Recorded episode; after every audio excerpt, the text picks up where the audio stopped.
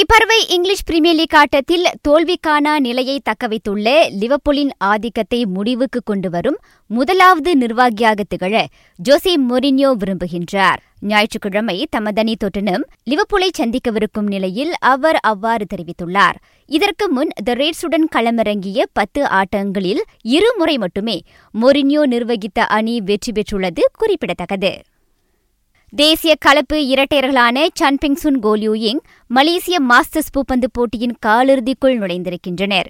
ஒற்றையர் பிரிவு வீரர் லீசிஜியா ஆடவர் இரட்டையர் பிரிவைச் சேர்ந்த ஒங்யூசின் தியோயியி ஆகியோரும் காலிறுதிக்கு முன்னேறியுள்ளனர்.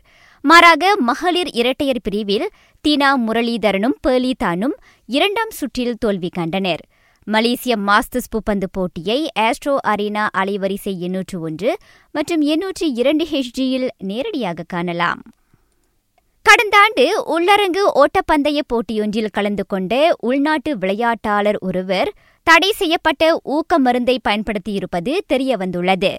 அது குறித்து விசாரிக்கப்பட்டு வருவதாகவும் நாளைய கூட்டத்திற்கு பிறகு மேல் விவரங்கள் வெளியிடப்படும் எனவும் மலேசிய ஓட்டப்பந்தய சம்மேளனம் தெரிவித்துள்ளது. ஈராயிரத்து இருபத்தி இரண்டு டக்கார் இளையோர் ஒலிம்பிக் போட்டியில் உஷு அதிகாரப்பூர்வமாக போட்டியிடப்படும் என அனைத்துலக ஒலிம்பிக் செயற்குழு அறிவித்துள்ளது.